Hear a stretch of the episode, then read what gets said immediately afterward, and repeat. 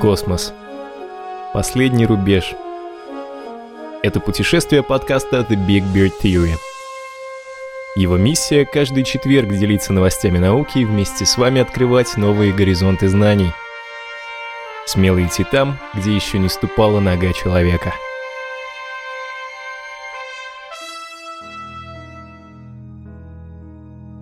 Бородатого времени суток, дорогие друзья, 213 выпуск подкаста «Теория большой бороды» самого научно-космического русскоязычного аудиошоу.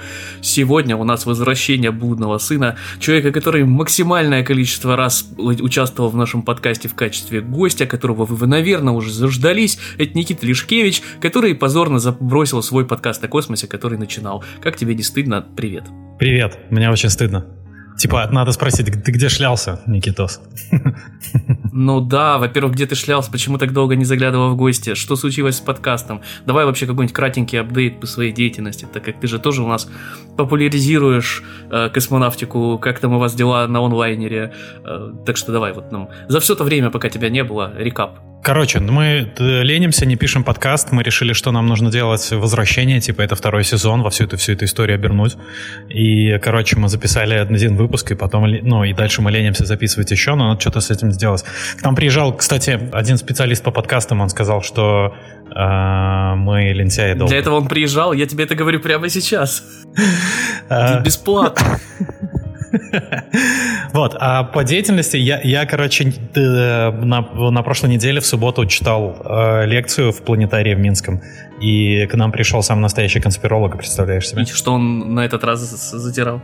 А у меня была, у меня была лекция про снимки э, камер космических аппаратов, Э, я пытался простым языком объяснить, что же с ними не так, где же эти звезды, что же происходит, э, почему, почему, почему, почему, ну как, как в общем, какие-то ответы на эти вот вопросы из комментариев в интернете.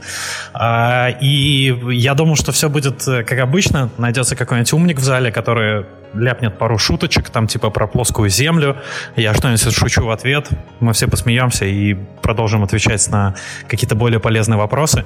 Но нет, в зале оказался реальный конспиролог, такой дерганный мало слегка. Он ерзал на стуле, кричал из зала, перебивал меня. Э, вот. И, ну, в общем, я пытался с ним общаться минут 15 это, это абсолютно бесполезно. Я решил э, вывести его из зала вместе с собой, конечно.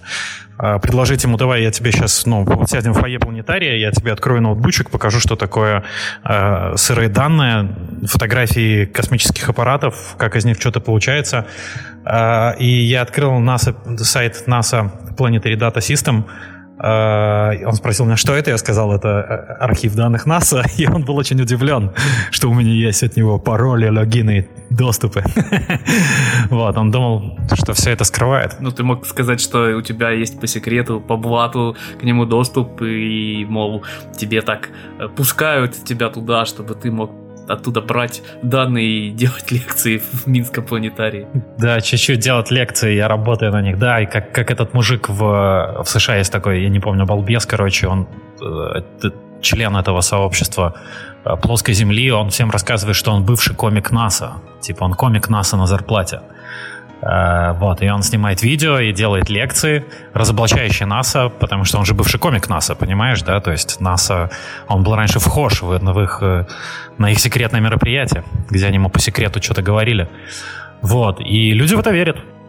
Более того, я даже я, я не помню, кто, кто мне именно скидывал это дело, но э, кто-то из слушателей просил даже как-то откомментировать э, видео, в котором происходит примерно следующее. Э, есть такая комната, ну, похоже, как, знаешь, как ЦУП, только поменьше. И там сидит куча людей, и трибуна, и на трибуну выходит человек, э, какая-то женщина. Представляется, что она из какого-то там э, э, русского агентства по надзору за НЛО, и, пожалуйста, просит выключить всех телефоны и ни в коем случае это не снимать. Естественно, мы видим это через объектив камеры, которая почему-то это снимает, да, и начинает рассказывать, что на самом деле инопланетяне-то, они давно существуют, и мы их просто скрываем. Ой, господи. И такого дерьма в интернете полно, и действительно действительно многие люди в это верят, и это, как мне кажется, большая проблема.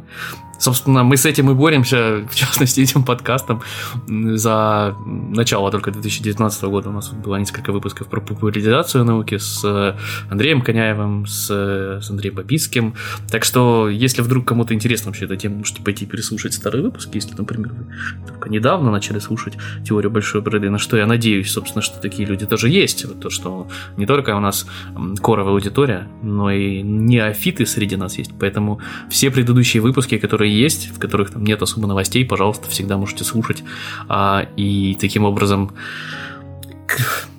познавать чего-нибудь новое. Ну, просто за последнее время я тоже очень сильно озаботился вот этой темой, когда, знаешь, э, ну, приходят люди, и ты понимаешь, что они не потому, что там плохие люди, или потому что откровенно глупые, э, они просто где-то увидели информацию, недостаточно хорошо ее проверили и приняли ее как должное. И вот я, честно говоря, не очень знаю, что Ну, я тебе, да, да, я, но я тебе хочу сказать, что на самом деле даже тут, тут дело в том, что ну, задолбаешься ты всю информацию проверять, вот что я тебе скажу. То есть мы проверяем информацию на определенном тематике, которая касается определенных тематик, потому что мы, нам интересны эти тематики.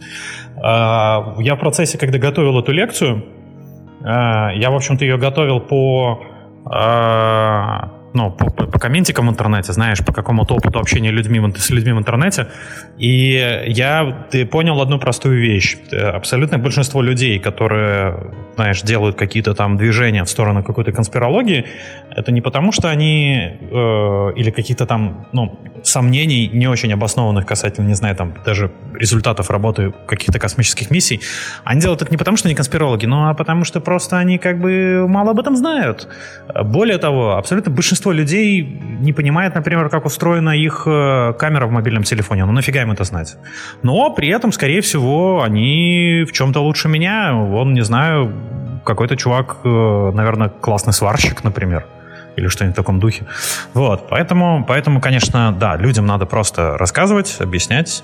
Вежливость наше оружие и все тогда будет хорошо. Да, то есть тут основная мысль, которую я пытался донести, что если кто-то несет какую-то дичь, и вы понимаете, что это откровенная дичь, это не обязательно потому, что ну, человек там, жестко троллит или хочет вас как-то обидеть. Иногда люди реально не знают, не понимают и заблуждаются. И с ними можно нормально разговаривать, и можно нормально объяснить. И не все те, кто вот, как ты говоришь, эм, выглядят как конспирологи и там могут задавать какие-нибудь каверзные вопросы, пытаясь тебя поддеть, когда ты, например, читаешь какую-нибудь публичную лекцию, они не всегда несут какой-то прям заранее негативный посыл.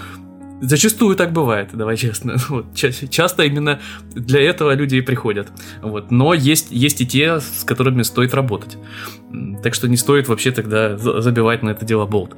Ладно, давай тогда перейдем к, собственно, событиям, которые происходили за последнюю неделю, потому что прошлый подкаст я весь посвятил э, первому изображению тени черной дыры и результату работы э, телескопа горизонта событий. И буквально там через несколько минут, буквально после того, как э, закончил записывать подкаст и, собственно, его выложил, у нас произошло ну, почти что подряд два таких крупных э, мероприятия, которые, наверное, я даже оба выносил в список там, 10 вещей, которые стоит ждать в 2019 году, которые я традиционно в начале года записываю.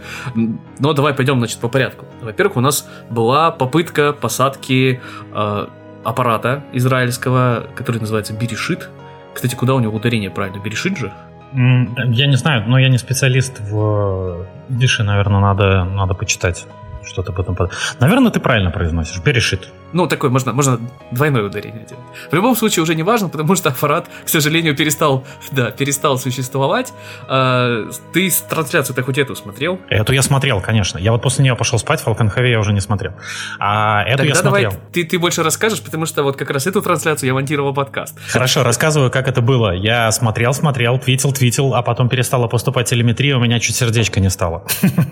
Вот примерно так это было. В общем, в чем суть? Суть в том, что... Э, так, контекст наверное, давай расскажем весь бэкграунд, что, -то, что это за аппарат, куда он летел, что вообще происходило.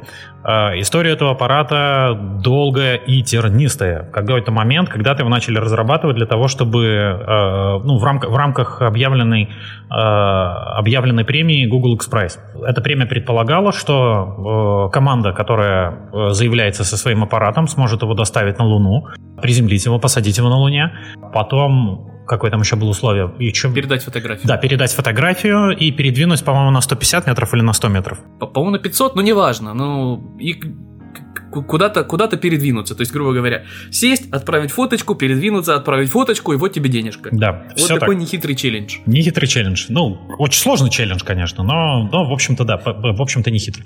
И фактически до финала этой премии, да, сроки, дедлайны несколько раз переносились, потому что ни одна из команд заявленных не была готова а, несколько раз. Потом в итоге эта премия вообще закрылась. А, потому что к, после очередного переноса ни одна из команд все-таки не была готова отправить свой аппарат и в рамках, во временных этих рамках соблюсти все условия. Но, в общем, до какого-то логического финала в итоге дошла только одна команда. Это команда израильской компании SpaceIL. Это некоммерческая организация, которая получила финансирование от по-моему, если не ошибаюсь, Министерство науки Израиля, если у них есть такое министерство, либо какой-то аналог, и там а, неплохо задонатил еще один местный миллионер, и, в общем-то, это было фактически целиком частная миссия, потому что они летели на Falcon 9, получается так, первая частная посадка на Луне, и э, эти ребята стартовали э, в январе в феврале. Земли. Ну, неважно. Э, в начале февраля. Январе. феврале, да, феврале, да. Очень-очень-очень долго аппарат добирался. Почему он так долго добирался, а не три дня, как Аполлоны? Потому что Потому что у меня не было разгонного блока фактически. Разгонный блок этого аппарата это был и сам аппарат. Они экономили очень сильно топливо, и когда у вас нет разгонного блока бюджета НАСА 69 -го года и больших других всяких классных штук, а, вам нужно экономить каждое топливо, экономить каждый шекель. И, в общем, они путем очень долгих маневров, гравитационных маневров, подхватывая мы там гравитации Луны, добирались до Луны, и в конце концов, э, в конце концов э, попытались совершить посадку. Ну, сначала важно отметить, что они вышли на лунную орбиту. Это тоже достаточно большое достижение, потому что... Да, они вышли на лунную орбиту. Это, это невероятное достижение. Это они стали, Израиль благодаря этому стал седьмой страной в мире, которая вообще смогла что-то забросить на орбиту около Луны. А, и если бы они попытались совершить, если бы они совершили посадку, они были бы четвертой страной в мире, которая смогла посадить, э, совершить мягкую посадку на Луне своего аппарата. То есть, получается, до этого были э, Советский Союз, США и Китай, и все, и больше никого. И Китай, да, все верно, больше никого. Мне, кстати, интересно, если Россия совершит посадку, это будет считаться как отдельная страна? Ну, по идее, да. Хотя черт его знает. Ну, то есть, как, как там эти космические товарищи это учитывают, я, честно говоря, не очень понимаю. Но по-хорошему должно быть да. Ну, потому что э, Советский Союз, он чуть, чуть больше, чем силами России в этом плане. Э, ну, по крайней мере, давай так. Современной территориальной России э, орудовал, скажем так. Поэтому я бы за то, что за то, что отдельно их ставить. Потому что, например, в той же статистике, когда мы говорим там, про Марс, насколько я понимаю, тоже учитывается только Советский Союз. Но это уже больше политический вопрос, так что я не думаю, что стоит его как-то прям э, активно раскапывать. Ну, да и в общем-то, да и пофигу. Э, и, по крайней мере, сейчас, пока, когда совершат посадку, тогда и поговорим, скажем так.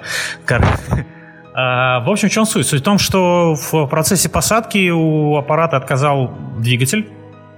Э, потом он включился, но было уже поздно, и крошка аппарата разбился поверхность Луны. Все очень просто. Да, там есть гру- грустненькие фотографии, типа последние фото, которые передали, э, передала команда Берешита на землю. Сам, сам аппарат, вернее сказать, и вот буквально недавно э, нам показали прям совсем-совсем последние, там, которые на высоте 150 километров были сделаны.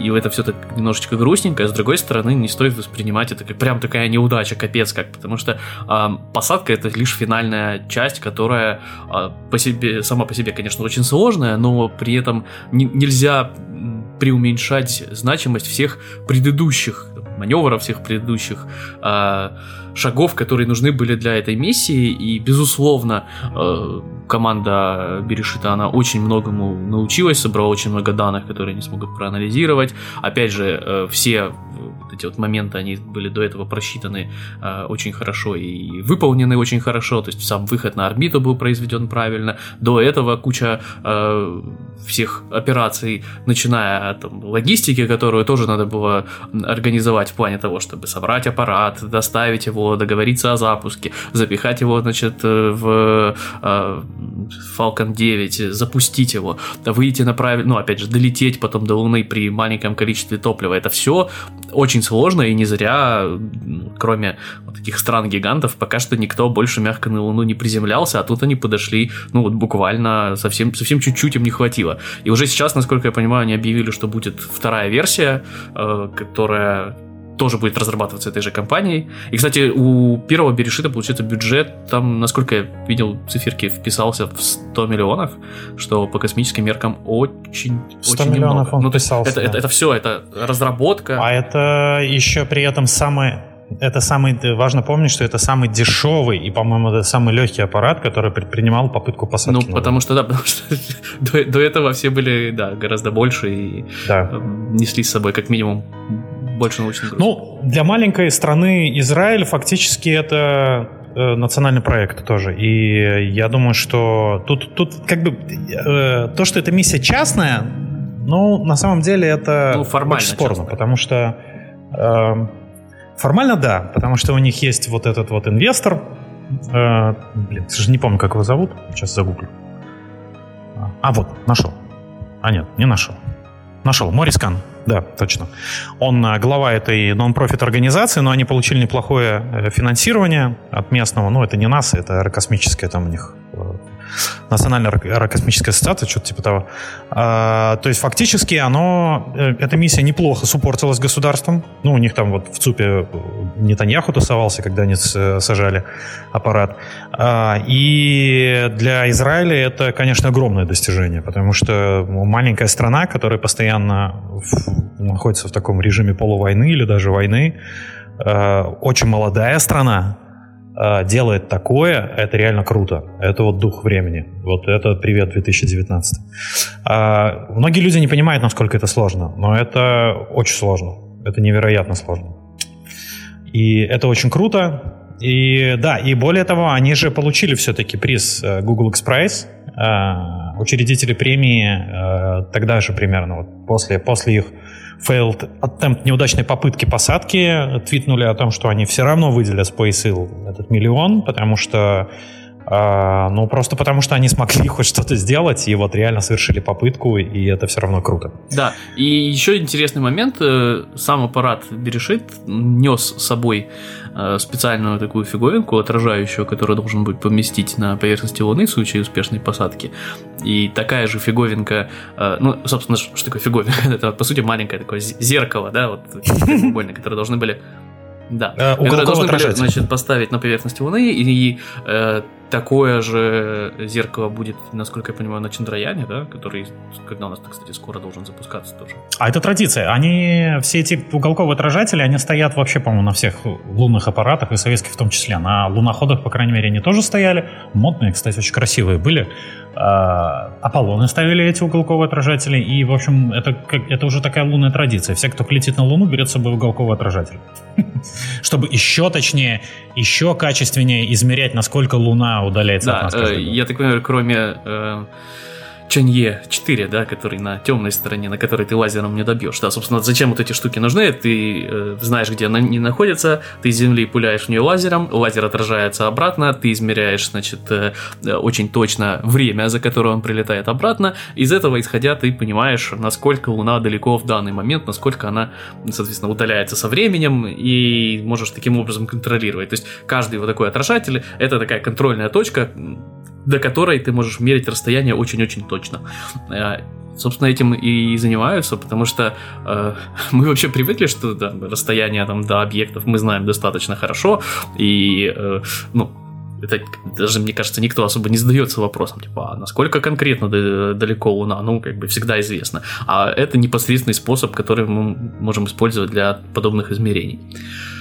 Так вот, э, сразу после Берешита я предлагаю с ним закончить, э, была следующая трансляция, которая должна была быть на сутки раньше, но ее перенесли из-за сильных ветров в верхних слоях атмосферы. Это был первый коммерческий запуск Falcon Heavy почти год спустя э, после того, как у нас был демонстрационный полет, который, я думаю, все помнят, все видели. Там была красная Тесла, первая в истории машина, которая вышла на орбиту вокруг Солнца. Замечательный, кстати, по-моему, слоган.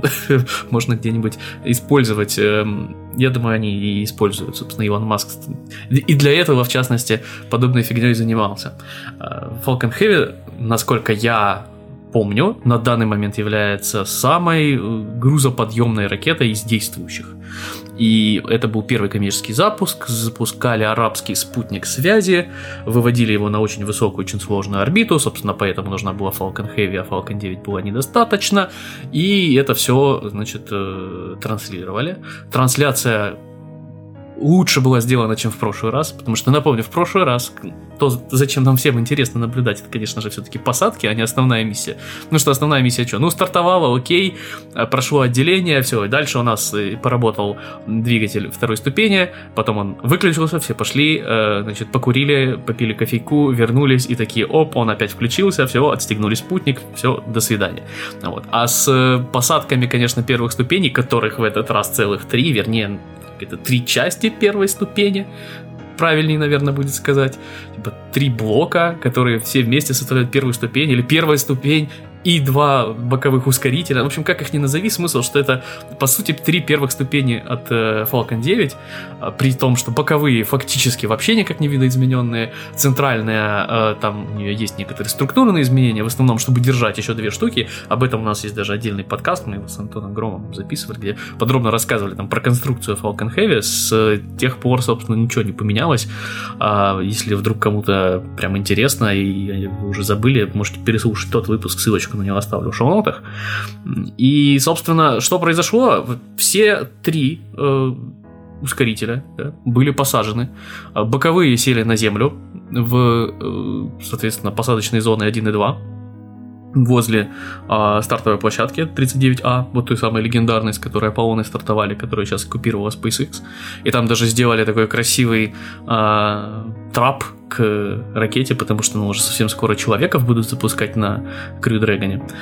И, даже его там обили какой-то темной какой типа ткани, я не знаю, как делают, э, когда реконструируют некоторые здания, их, знаешь, завешивают иногда подобной штукой, чтобы казалось, что там, что там что-то есть, хотя на самом деле это просто вот конструкция из балок, но теперь она выглядит как такая, знаешь, более футуристичная, а, больше похоже на то, что Илон Маск рисует на своих рендерах для э, Старшипа, где там тоже такая башня красивая, знаешь, стеклянная, блестящая, рядом блестящая ракета. В общем, потихоньку они туда двигаются.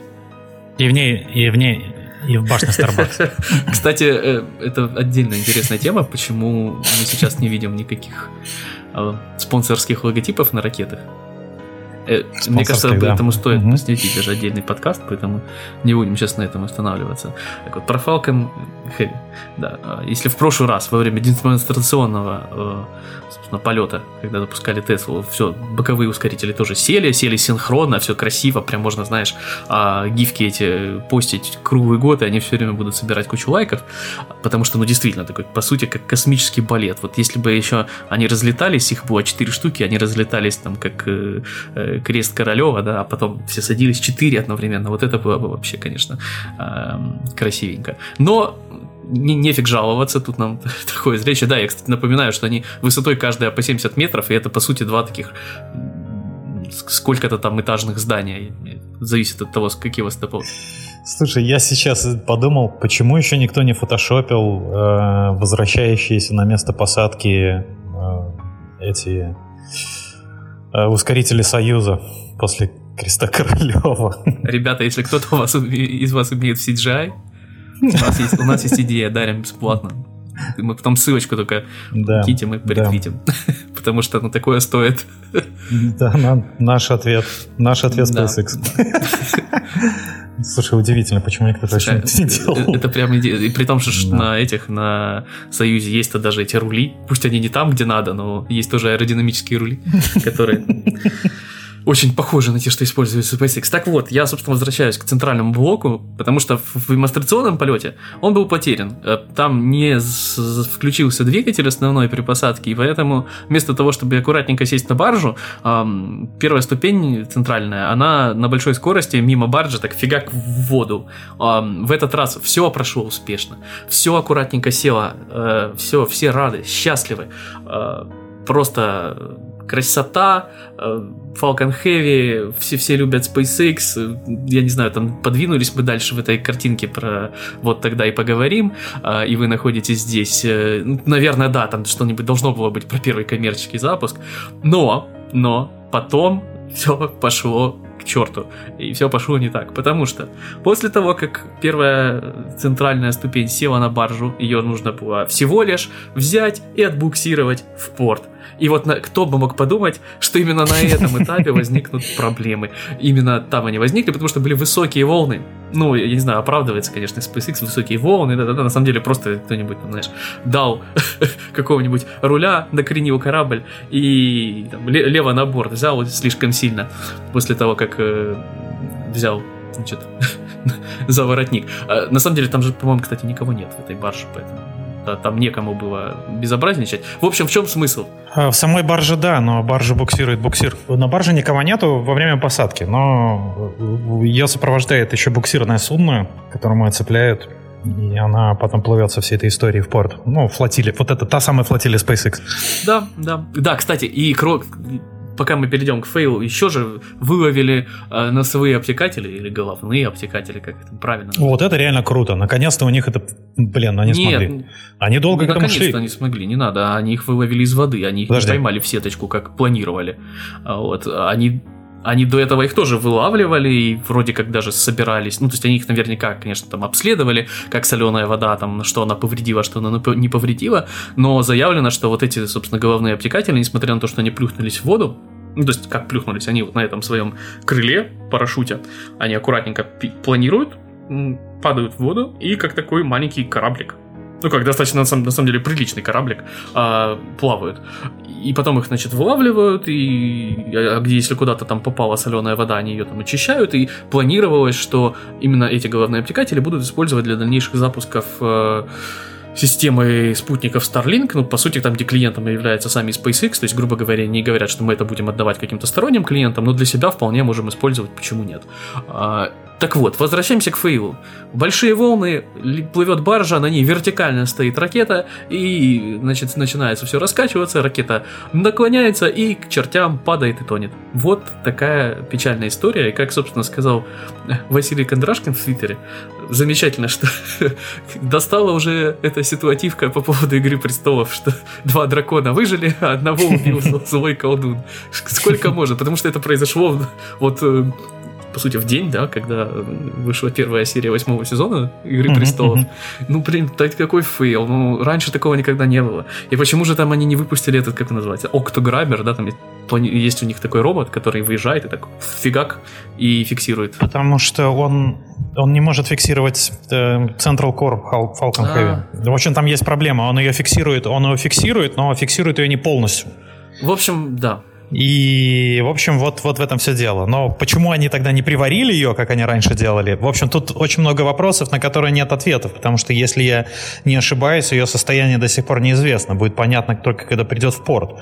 Потому что мы вот вчера в чате Альфа Центавры пытались весь э, день э, понять, что происходит. Потому что, э, в общем, какая ситуация? Есть э, у которых есть какой-то стейтмент от SpaceX, Э, которые цитируют этот стейтмент, и потом уже в каких-то своих формулировках говорят о том, что ступень потеряна, она упала в воду. Э, при этом Маск твитит, что проверили двигатель с двигателем, все хорошо, и, и еще там с чем-то, да? А, то есть из твитов Маска создается ощущение, что ступень не потеряна, что она либо частично на барже, на палубе, либо она целиком на палубе, а, либо, ну, ну как-то вот, чем не очень похоже, что она просто плюхнулась в воду, в двигатель затекла вода, и с ним все хорошо. А, потом просыпается американская пресса, все начинают писать об э, ultimately lost ступени, э, ну, э, этой ускорителя, и, но проблема в том, что все они пересказывают показывают Verge и информацию, которая есть в Verge от э, SpaceX. И, и, и тут, в общем, очень много вопросов, и нету ответов, и пока она не придет в порт, не очень понятно, что там происходит. Но есть еще какой-то странный источник, какой-то пилот на Reddit в комментах, который не сфотографировал ничего, но говорит, что он там летал и все видел. Но это так себе источник, на него никто не ссылается. Э, который говорит о том, что ступень э, на палубе, на самом деле, она не упала в воду. Ни черта не понятно с этим SpaceX. Ждем, пока это все придет в порт. И целая армия фотографов. Там уже там сейчас их в три раза больше, я думаю, будет. Они все ждут, и мы получим в три раза больше фоток.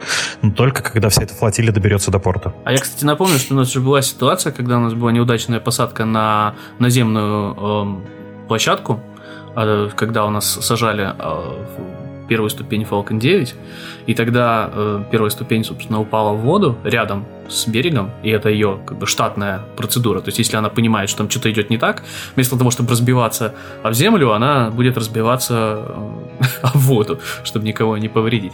Э, и тогда ее тоже прибуксовали, э, прибуксировали, правильно будет сказать, в порт, и вроде как даже достали, и что-то с ней, наверное, делали, и, наверное, до сих пор делают. Ну, естественно, пока ее никто не использовал повторно, но чем черт не шутит, может, какие-нибудь какие-нибудь детали, я не знаю, двигатели туда заберут. Э, этого нам пока что никто не рассказывает. Эм, что мы знаем о следующих запусках? Да, у нас должен быть, кстати, еще один запуск Falcon Heavy в где-то летом э, в этом году. И по-моему, вот эти два блока, которые боковые, которые сели, собираются туда переиспользовать, и центральная будет новая. Хотя, может, и не так. Тут пока нам никто наверняка не скажет. А, но, тем не менее, два боковых ускорителя с ними все ок. Э, центральный пока не знаем.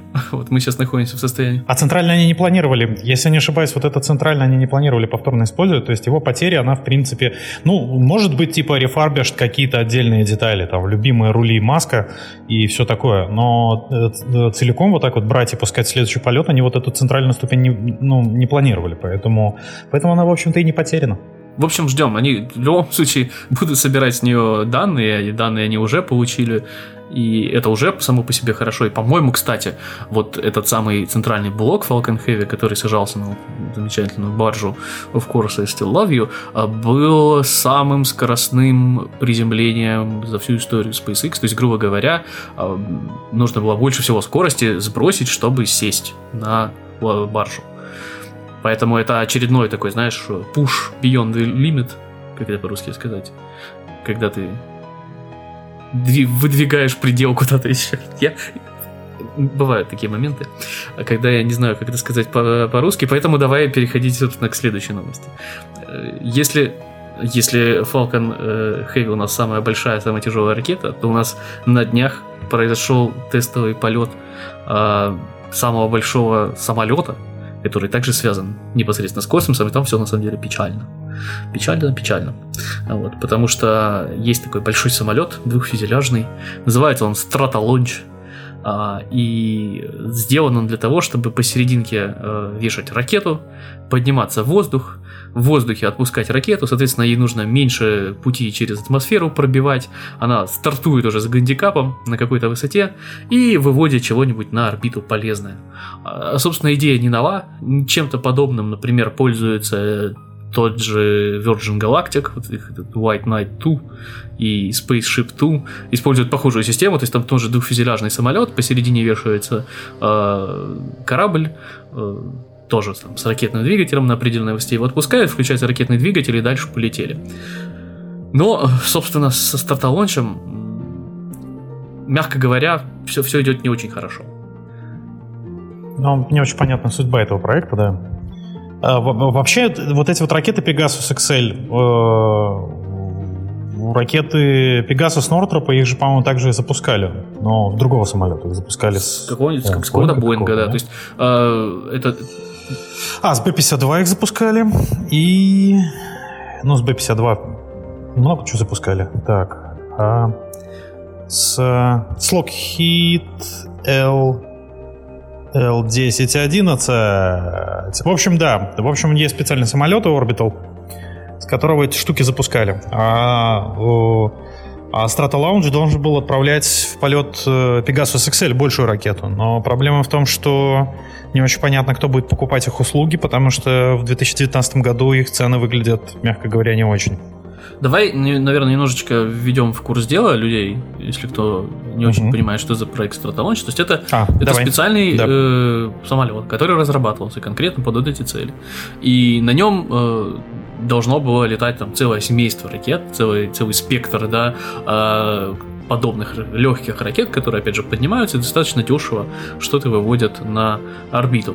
Но есть э, проблема, то что в этом проекте активно участвовал Пол Аллен, которого, кстати, мало кто знает, а он был, между прочим, соучредителем э, и ко-создателем да, компании Microsoft вместе с Биллом Гейтсом. И не так давно Пол Аллен умер, э, к сожалению. и после этого, ну, собственно, не только после этого, я так понимаю, проблемы начались задолго э, до его смерти, но сейчас вообще Стратоманч находится в таком подвешенном состоянии, как бы это ни комично и каламбурично звучало для самолета, но э, по сути у нас есть только одна ракета на данный момент разработанная, которая э, может с него стартовать, это вот уже вышеупомянутый Pegasus XL, который сам по себе не самая, скажем так, эффективная ракета с точки зрения стоимости, то есть э, Получается, стоимость у нас запуска порядка, если не ошибаюсь, 40 миллионов стоит э, Pegasus XL. И доставляет он что-то там меньше полутонны. А, что если даже сравнить не только с каким-нибудь Falcon Heavy, который сейчас является, наверное, одним из самых дешевых способов выводить чего-то на орбиту, но и с растущей конкуренцией со стороны таких компаний, как там, а, господи, как же они называются, э, это которые делают э, электрон. А, все забыл. Нов, новозеландцы. Вот видишь, как оно бывает. Боже. Ну вот, вот эти вот самые новозеландцы, которые запускают ракету Электрон. Очень неважно, ракета Электрон, либо ракета Falcon 9, да. А, совершенно не конкурентоспособная история. Э, и у нас же ожидается, что у нас в самое ближайшее время тоже начнутся появляться вот подобные электрону ракеты. Их будет, я думаю, штуки три. Э, и я думаю, они займут весь этот рынок небольшой. И вот как раз если нужно запустить что-то легкое на околоземную, низкую околоземную орбиту, то э, Pegasus XL вообще как бы им не конкурент, и никто его в здравом уме покупать не будет. В связи с чем возникает вопрос, что делать с этим стратолончем? Потому что это большая такая дура с огромным крылом, огромный самолет, который очень долго делали, который вот только недавно первый раз полетел, все прошло успешно, так он уже никому не нужен. Грустная история космическая получается какая-то, если честно. Вот, и непонятно, за счет чего она может каким-то образом поменяться. То есть у нас нет каких-то наработок, нет каких-то, знаешь, более дешевых вариантов или аналогов э, этого самого Пегаса. Куда двигаться этому проекту непонятно. А в него уже вбухано денег, да, мама не горю. К сожалению... Жалко это все выбрасывать. А, к сожалению, это не первая история э, о том, как самый большой в мире самолет взлетел один раз и после этого не взлетал. Э, самый большой... Да, то есть вот сейчас, наверное, все вспомнят Геркулес, тот самый Говарда Хьюза, который фактически пролетел один раз, немножко оторвавшись над заливом, и, в общем-то, после этого он не взлетал больше. Все. Конец. Со Стратолаунч вполне может быть точно такая же история. Ну, э, денег-то не вбухано много, но учитывая, что за 40 миллионов ты можешь поднять там, по-моему, что-то порядка 400 килограмм, вывести на орбиту, но это, это совсем в 2019 году плохо. К сожалению, заказов на это Stratolaunch боюсь, что не будет. Возможно, э, компания получит какие-то заказы, не знаю, от НАСА, э, но это, это не рыночная история абсолютно. И э, если не сейчас, то через какое-то время этот проект просто закроется.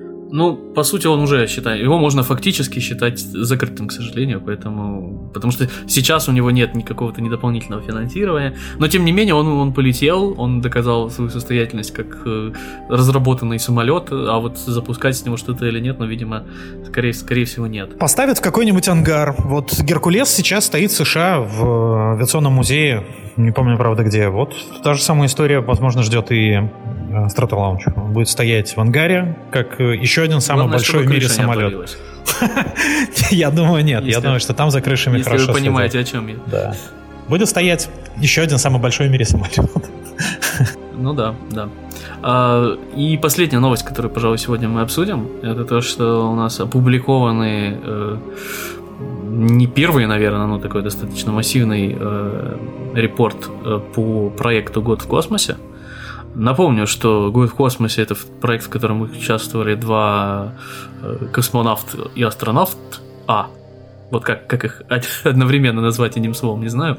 В общем, Скотт Келли и Михаил Корниенко. Это никак не сложно догадаться, был проект по тому, как люди проводят год в космосе, и в основном он проводился для того, чтобы понять, как э, длительное пребывание в микрогравитации простонародье в условиях невесомости а могут влиять на организм человека, чтобы затем нам лучше подготовиться к долгим полетам на Марс или в другие места, э, которые будут достаточно отдаленные. Потому что, напомню, пока что никто дальше Луны не летал. Ну, формально чуть-чуть дальше Луны летали, облетали Луну сзади и возвращались обратно. То есть самое далекое место, где побывал человек а, от нашей планеты, это вот у ближайшего спутника, чуть-чуть за ним и все. Вот. А чтобы долететь на Марс, а мы хотим лететь на Марс, судя по всему, судя по активным заявлениям различных космических агентств и в том числе частных компаний, следующий э, фронтир для человека это все-таки оставить э, свои следы на Марсе. Вот для этого нужно неплохо бы понимать, как э, работает организм, каким значит, он будет э, подвергнут э, испытаниям, и что для этого, соответственно, нужно делать, чтобы а, обеспечить его существование в достаточно здоровом виде. Еще прикольно, да, то есть в чем а, именно Скотт Келли примечателен тем, что на Земле у него оставался брат, и не просто брат. Контроль, да, контрольный образец. А, а брат-близнец. И, конечно же, многие, наверное, услышав такую штуку, что один брат полетел в космосе, в космос, а второй остался на Земле, ждут какую-нибудь историю про парадокс близнецов, которая там следует из теории относительности Эйнштейна, но, к сожалению, это не про то. Точнее как, там-то парадокс близнецов тоже работает, но настолько мизерно, что там несколько, наверное, наносекунд будет у них разницы в, в эффективном возрасте. Ну, то есть э, формально, конечно, Скотт, это тот, который летал в космос, он э, будет э, чуть-чуть моложе, чем его брат-близнец, за счет того, что он там очень быстро двигался вокруг Земли. Но э, тут э, в основном изучали э, скажем так, более приземленные э, аспекты, и э, все, в принципе, более-менее предсказуемо. Э, интересные моменты то, что нашли даже генетическую разницу, то есть, грубо говоря, нахождение в космосе влияет на э, гены человека. Некоторые из них там э, стали более э, активными, у там, 7% э, процентов э, генов, у которых увеличилась экспрессия, так и не перешла в, так и не пришла в норму после того, как вернулась на Землю. А у Скотта Келли также удлинились теломеры, это такие вот колпачки, которые находятся за, ну, на хромосомах, и э, насколько я понимаю, сейчас точно неизвестно, что именно они делают, но э, одна из рабочих гипотез это то, что они влияют на процесс старения, соответственно, их увеличение как бы замедряет старение, но после того, как Скотт Келли вернулся на Землю, а, они наоборот уменьшились, а даже стали короче, чем, чем должны были быть. Поэтому не стоит э, воспринимать в данном случае а, этот момент э, как то, что полет в космосе, он каким-то образом а, замедляет старение. И, и это никак, тем более, не связано с этим самым парадоксом близнецов, о котором мы, мы уже сегодня говорили. Получается, а... что, возможно, даже ускоряет. Ты, кстати, говорил, я прослушал, что его брат тоже астронавт. Да, я не говорил это, но да, его брат тоже астронавт, но при этом он как бы с тех пор в космос он больше не летал. То есть он э, завершивший карьеру. Да, он, он, э, да, он четыре раза летал на шаттлах. На Союзах не летал, да, только на шаттлах. Вот. Ну и еще изменений есть достаточно очевидные и предсказуемые.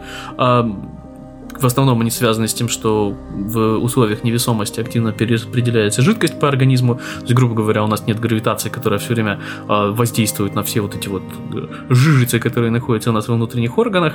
Поэтому там есть э, деформация глазных яблок, э, есть э, там всякие э, перераспределения, э, в том числе э, крови во время э, полета, и, соответственно, это там влияет на там, толщение кожи в разных местах, э, то, как там работает кровеносная система, э, есть э, нарушения, собственно, в кровоснабжении ног какие-то э, замечены, ну, в силу того, что, опять же, э, обычно кровь в ноги э, мотать позволяет гравитация, а когда ее нет, соответственно, сердце просто не, непривычно так работать, оно работает в своем нормальном режиме, поэтому крови в ноги доста доставляется чуть э, меньше, но это такое, это достаточно примитивное объяснение, наверняка там есть и какие-нибудь более сложные факторы. Э, из организма Скотта Келли начал вымываться коллаген, есть э, там утоньшение костей, собственно, деградация до костной ткани. А Все это происходит из-за того, что в космосе нет той самой нагрузки, для которой разработана, ну не то чтобы разработана, для которой э, лучше всего подходит в человеческое тело. В условиях которой развивалось, развивался наш организм, да. В общем, э, это лишь э, говорит нам о том, что путешествие на тот же Марс, которое продлится, ну, по-хорошему, сколько? Если туда и обратно. Полтора года? Полгода туда, полгода туда, полгода обратно, полтора года. Ну, в общем, где-то так. Из них там какое-то время на Марсе. Э, я, честно говоря, до сих пор не понимаю, как они собираются лететь на Марс, даже теоретически, вот так, чтобы полноценно сделать туда-обратно пролет разве что с какой-то орбитальной станции. Но тут бы с Луной разобраться на Луну, орбитальную станцию доставить. Чего уж ну, про Марс. Как? Там эти, эти варианты все реально только с определенным периодом а, присутствие там на Марсе. Это, ну вот как, как в фильме «Марсианин». Ну да, потому что ты остаешься раз, раз, и, ждешь, года, ну, и ждешь окно обратно. Да. Ну что, получится, чтобы лететь обратно, у тебя, ну, в любом случае, да, где-то полтора года, чуть меньше 18 месяцев. 18 месяцев это если лететь с Земли на Марс, я так понимаю, с Марса лететь на Землю получается оптимально чуть раньше, ну, когда он тебя, грубо говоря, догоняет, да. В общем, сложно это все. И более того, сложно будет даже человеческому организму, потому что даже на Марсе гравитации всего 40% земной, напомню. И это не лучшим образом воздействует на, на то, как человеки себя значит, чувствуют. И это был год на МКС, совсем недалеко. Да, пусть в условиях микрогравитации, но там также идет активная бомбардировка радиации от Солнца, что имеет свой негативный эффект на все это дело. И в частности, всякие там э, микромутации на генетическом уровне, они тоже наблюдаются в более активной фазе, например, у Скотта Гелича, моего брата-близнеца. Э, что говорит нам о том, что вообще все, все как бы не так просто, и это не просто сел в э, корабль, полетел, долетел и вернулся обратно, как, знаешь, то есть сел в машину, туда-сюда сгонял на Марс лететь будет достаточно сложно, и как с этим бороться, пока что, я так понимаю, тоже не очень понятно.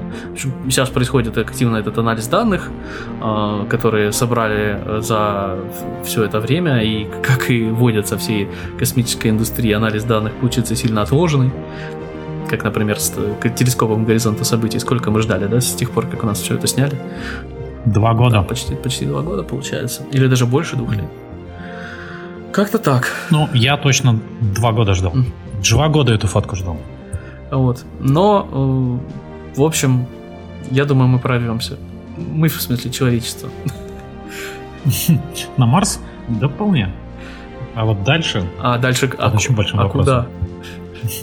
Дальше куда? В метан нырять на, на ну, не знаю, Маск, ну, Маск же рисовал картиночки клевые. Вот. Или, или я тут, или как, как этого господина со сложной, со сложной скандинавской фамилией Вурик Струстроен, не помню. Ну, короче, это документалка Wanderers, помнишь? Там, где, там, где отважный отряд самоубийц идет, идет по поверхности Европы. Так это и Маск, э, да, и Маск рисковал внутри, по поверхности Европы, вообще дебилизм. Внутри магнитного поля Юпитера, да. да. То есть э, они вот. не то, что туда не долетят. Открывается дверка, садится, значит, этот старшип, э, открывается дверка, и тут просто трупики так вываливаются.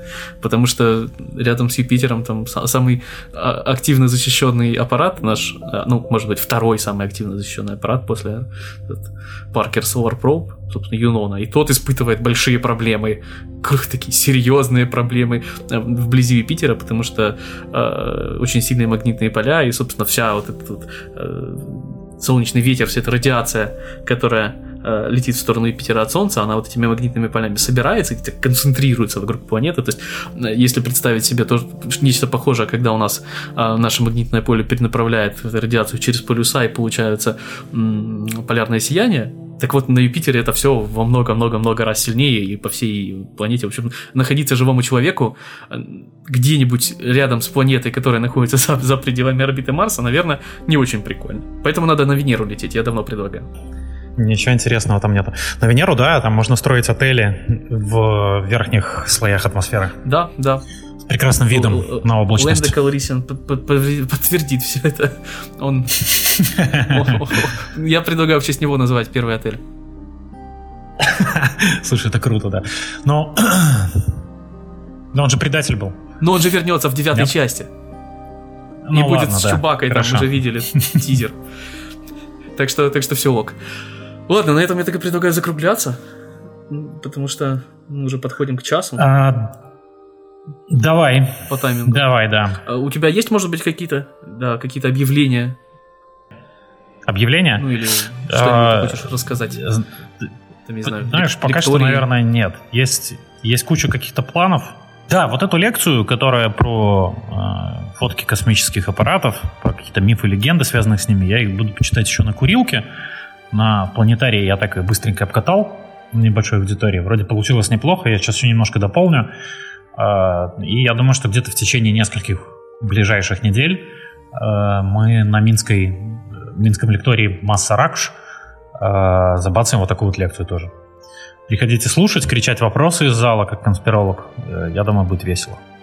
Окей. Э, где читать? Я, мы все оставим, значит, в шоу-ноутах. Так что, если вы живете в Минске или планируете там быть в ближайшее время, почему бы не сходить? Это же в Минске все у вас все еще проходит, да? Все в Минске будет, да. Да. И также я надеюсь, что все-таки мы наконец допереводим The Farthest про Voyager. Я уже начал его переводить, перевел где-то половину, договорились с дистрибьютором фильма, он оказался очень ответный чувак, говорит, без проблем вообще. Ну, конечно, не бесплатно, но за какую-то очень небольшую сумму он нам для образовательного показа продает несколько просмотров. А, эту всю штуку, я думаю, что мы тоже наконец к лету покажем в Минске. Скорее всего, в Минске и в Гомеле, как мы делали это с э, с центром управления полетами. Это, скорее всего, будет Минск и Гомель. Будет два показа. Окей, окей. А, в общем, читать тебя надо в Твиттере, и ты там все будешь публиковать, и следите за Никитой. Э, скажем ему, давайте еще раз все вместе со всеми нашими слушателями спасибо, что он в очередной раз пришел. Увеличивает свой отрыв э, в плане количества пребываний в гостях теории Большой Бороды. Так что, наверное, на этом будем окончательно заканчивать этот выпуск. Да пребудет с вами сила. До следующего четверга и пока-пока.